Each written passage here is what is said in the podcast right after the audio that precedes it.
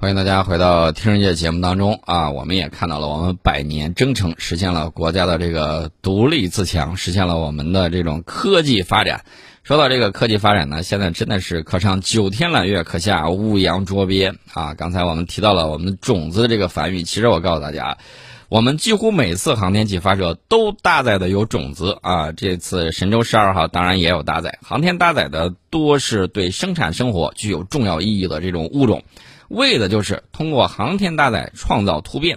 返回地球之后进行筛选有益的突变，选育新品种。我们国家先后搭载过水稻、玉米、小麦等粮食作物种子，红景天、铁皮石斛、五味子、防风甘草、红花等这个中草药种子，这个紫花苜蓿、新麦草、胡栀子、红豆草，这个杂交狼尾草、白三叶等牧草种子，茄子、南瓜、辣椒、豇豆、这个白菜等蔬菜种子，串串红、红莲、牵牛等花卉种子，红豆杉等树木种子，培育出来省级以上审定的优异种质新品种有近两百个啊，这个确确实实把我们的这个天赋呃技能点给填满了。那么截止到二零一八年，利用航天诱变育种技术呢，孕育出了四十二个省级和国家水稻品种，其中二零零六年的实践八号育种卫星呢是最大规模的搭载，这颗卫星啥也不干啊，上去就是拉种子啊，包括我们的粮、棉、油、蔬菜、林果、花卉等九大类两千多份约二百一十五公斤农作物种子和菌种。航天育种呢，刚才我们也提到了，已经培育出了这个优质啊优异种质新品种已经是近两百个啊，包括这个实践八号，包括嫦娥五号多次航天器发射都搭载了水稻种子，然后呢创制了一批水稻优质三系以及矮杆等种质。这是我们航天事业为了科为了我们农业发展做出的这种贡献，这大家也都看到了啊，这个确确实实我们的这个航天发展啊，确确实实在给我们带来非常大的这种经济效益，也在保障我们的这种粮食安全。我们也看到网上之前有一些这个呃攻击的这种言论，他问的很巧妙，他说我们还有很多贫困人口为什么要花大力气然后呢搞航天呢啊，这个怎么讲呢，当年曾经有人拿着这个东西问了美国的这个航天专家，美国的航天专家回答也很明确，就是说通过这个航天技术的这种发展呢，恰恰是可以减少这个贫困，恰恰是可以带来新的这种发展，带来新的这种经济增长点。所以说呢，这个是怎么说呢，利在千秋啊，确确实非常的给力。那么关于科技这一块呢，我们今天先简单的聊到这里。接下来呢，我要给大家说一下这个国际上最近这一段时间一点都不太平啊，大家也都看到了，这个俄罗斯呢在这个地中海强势围观了英国的这个航母，英国航母呢派出了这个 F 三十五 B 战斗机，打算对这个俄罗斯军舰实施干扰，然后俄罗斯军舰呢毫不示弱进行了反击，用这个苏三十五把它给别一边去了，这个大家也都看到了，反复在折腾。那么除了这个事儿之外啊，除了这个事儿之外，斗争的焦点还在黑海集中。黑海再次发生了俄军强采取强硬措施驱离北约军舰的这个事件。英国呃不，这回不是英国国防部了，英国国防部已经闹笑话了啊，自己不承认，然后呢被视频啪啪打脸。这次是荷兰国防部，荷兰国防部呢这次一碰见啊，就马上一蹦三尺高，嗷嗷叫啊，说哎呀，这个该国的艾弗森号护卫舰上周也在黑海遭到了这个俄罗斯战机的反复骚扰和模拟攻击，甚至一度造成舰上的电子设备停摆。换句话说，荷兰海军这个水平不是呵呵哒吗？啊，你你你被模拟攻击，被电子战攻击了，然后你这个舰上电子设备停摆了，还好意思拿出来讲？吃亏了是不是？被人一巴掌抽的这个找不着北了，然后呢就蒙圈了，然后跳来说哎呀我挨揍了。这个跟跟英国不一样，英国是他没打我啊，我自己走的啊。然后这个俄罗斯说看见没，二百五十千克的这个炸弹我扔了四个，专门对付二百五啊。所以大家也都看得很清楚啊，这个事情呢斗争是很激烈的。这也恰恰呢呃，怎么讲呢？是我们之前给大家预测的。我说这个俄罗斯啊，将会承受比较大的这种战略压力，尤其是在这个俄罗斯和美国这个总统会晤之后，接下来呢，这个表现就非常的这个明显。呃，如果说荷兰的这个护卫舰不跑到人家那边去的话，平白无故俄罗斯会没事对你进行这个电子干扰吗？对不对？你的街上的电子设备会停摆吗？平时都这样，战时会如何呢？好像有点不够看，是吧？北约的这个实力呢有，但是呢表现的比较拉垮，我们也看得比较清楚啊，也就这样。你看德国啊，看荷兰当年的海上马车夫，当然的一战二战的这个发起者的这个德国，现在你再看他的海军，呃，不能说不行啊，只能说不够行。为什么这么讲呢？呃，这个驱逐舰好像能拉出来的就不多，对吧？然后护卫舰呢也就那么回事儿，装了这个炮的时候没导弹啊，这个啊，你叫导弹护卫舰，你好意思跟人打招呼说我没带导弹，我只是火炮，这个越来越有点不太给力啊，确确实实这个样子。据俄罗斯的这个今日俄罗斯这个报道啊，三十号说的，说荷兰护卫舰遭俄战机模拟攻击事件发生在六月二十四号，但此前俄荷双方一直没有对外披露。当时荷兰的这个 F三号护卫舰呢，在黑海准备参加北约与乌克兰举行的海上威风二零二一演习。根据荷兰国防部的这个声明， F三号护卫舰二十四号正位于克里米亚东南水域，俄方多架军机低空近距离掠过荷兰舰艇上空，其中呢，这个苏三零 S M 战机飞得很低很近，而且呢模拟对荷兰军舰进行攻击。此外，部分俄机呢还携带了炸弹和空对地导弹，同时使用基带电子战系统干扰护卫舰上的电子设备。呃，按照荷兰的这个说法是，在长达数小时的不断恐吓之后，军舰上的舰舰载的电子设备一度停摆。然后这个荷兰国防部呢，这个当然了，吃了亏了之后突然就冒出来了，说哎呀，你这个是侵犯公海航行自由权，这是一种侵略性的行为，俄方采取这种不必要的增加事故风险的激进行为是没有任何理由的。然后俄罗斯国防部六月二十九号马上对外发布通报，说俄罗斯苏三零战机和苏二十四轰炸机二十四号在荷兰护卫舰 F三号附近进行预警飞行，以防止其侵犯俄克什海峡区域的海上边界，同时还公布了视频。现在这个东西，视频是最要命的。你说啥，视频直接现出来啊！视频直接一拿，你说谎的话，立马就被啪啪打脸。前有这个英国国防部啊，这个俄罗斯呢，他通报说，二十四号的时候，俄黑海舰队通过对北约军舰在黑海行动的目标监控，确定处于中立海域的荷兰海军 F三号护卫舰改变航向，开始向克什海峡方向移动。执勤部队出动苏三零战机和苏二十四轰炸机在安全距离附近飞行，以防止其侵犯俄罗斯海域。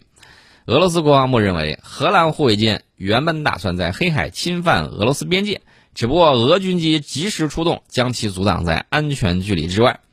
那你说这事儿要挺谁呢？我还是支持一下俄罗斯，为什么呢？以北约的头啊，也就是他们那个老大的这种表现，在南海的表现，我们可以认为故意挑衅的成分非常的高啊，跟放糖精一样，我来了我又走了，我来了我又走了，啪一巴掌抽脸上了啊，倒吸一口冷气儿，你怎么敢这样子如此不专业的对我啊？我可是你的小甜甜，现在变成牛夫人了吗？那我就不知道了。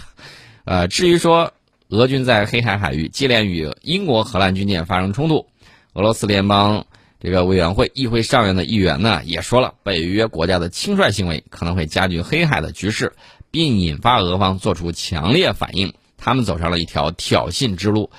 北约当年可是答应过俄罗斯的，说他永远不东扩，现在都扩到哪儿去了？大家也都看到了，到底谁先挑衅的，这个看得也很清楚。俄罗斯被他忽悠一次，还能被忽悠两次三次不成？那木头人还有几份这个泥性的，对不对？何况这么一个大国，而且呢是核大国，有这么强大的这种能力，这个反应呢也是正当的，也是正常的。所以说呢，类似事件还会在黑海继续重演啊，这个大家放心，还会有的。呃，这个情况呢给大家说了之后啊，这个再说一个比较拉垮的事情。不是美国啊，不是美国啊，美国那个楼倒了之后，最近谣言啊四起啊，这个谣言有很多种啊，有一种说是有一个电脑专家在这里头藏的有什么呢？藏的有一个不是一个硬盘，一堆硬盘，说这个楼突然炸得稀碎还是很有意思啊！我为什么要说炸字呢？不太清楚啊。反正这个楼里头呢，大家就在找找这个硬盘，这是一种说法啊。我只是给大家把这个观点展示出来，我不同意他其中任何一个观点。在真相没有大白之前，我们要用事实说话啊！这个东西呢，我只是给大家说有这个说法，这个说法是美国国内的说法，不是我说的，是我把他的观点拿来呈现给大家。有这种说法，还有一种说法呢更吓人，说你们看到了没？说这个美国民主党只要想推进什么的时候，他总会出点事儿。比如说，说想这个换飞机的时候，哎，这飞行员就莫名其妙的这个出现坠机事故，细思极恐啊，汗毛都快竖起来了。说要推进基础设施建设的时候，那出现这种事情也是有可能的，啊，把民主党的这个很多行为罗列了一番。你不得不说这种巧合很有意思啊，但是这是美国自己的这种阴谋论啊，跟我没关系，我只是跟大家拿来说一下。还有说法说是什么呢？说跟新冠病毒的起源有关系，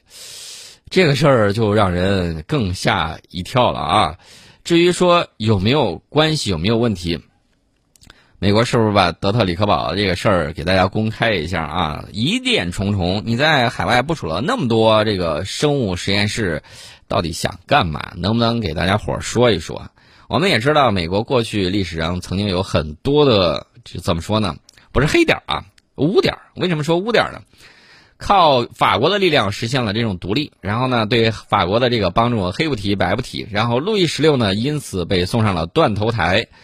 耶，这个事情美国从来都不提啊！一说就是他打败了英军，然后独立建国。那、啊、不好意思，这个法王可是付出了生命的代价，而且派了好几个将军、好多部队啊，几万啊，好多，还有海军跟那个英国各种 P K， 帮助了美国实现了这种独立自由。但是美国从来不提这一条。那除此之外，在过去的历史上，他们如何对待原住民印第安人的？咱们把几百万印第安人变成了二十五万啊，这个事情也要说到说到。那么除此之外，还有什么黑历史呢？在拉美，在他自己本国，啊，以打疫苗为借口，给人家打什么呢？打病毒，然后呢，各种进行测试，还跟那个魔鬼部队、七三幺部队进行了这种黑暗的。这个跟魔鬼的这种交易，我告诉你，跟魔鬼做交易的人没有灵魂啊，这是这样一个情况。那除此之外还有什么呢？还有太多了，咱就不一一列举了。当年无论是卡大佐赔款也罢，还是这个萨达姆曾经是布什父子的座上宾也罢，后来的下场大家也都看到了。那再往前我都跟大家说过了，这个当时但是南朝鲜的李承晚啊，南越的这个吴廷艳，可都是被美国人这个折腾的够呛啊，有的甚至连小命都没有了啊，这种情况呢也太多了。他们对待自己的这个狗腿子都如此啊，对待自己的这个怎么说呢，自己人都下手如此之狠，你指望让他对你好，可能不可能啊？做梦去吧，那是不可能的事情。呃，我铺垫了半天，想说什么事儿呢？说这个比利时啊，它的北约里头也有比较拉垮的啊。比利时有一架 F 十六 战斗机起飞的时候，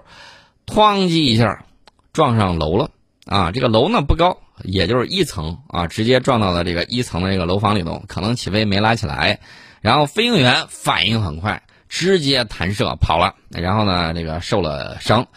这个当时这个 F 十六 战斗机呢正在准备执行这个飞行任务，飞行员不得不启动了弹射座椅。这个 F 十六 啊是冲出了跑道，一头攮进了一座单层的简易房屋之中，机头呢已经伸进了房间里面，呃，这个战机的起落架呢已经折断，也不知道折断还是处于收起状态啊。这个机翼下方呢还挂着两具副油箱，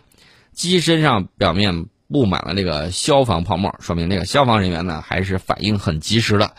呃，这个事故呢没有引起火灾或者是爆炸啊，事故原因呢据说还不清楚，正在进行调查。F 十六 也是廉颇老矣了啊，出现这种情况也是有可能的。另外呢，我给大家再说一个事儿啊，俄罗斯媒体说了，波罗的海将有重头戏，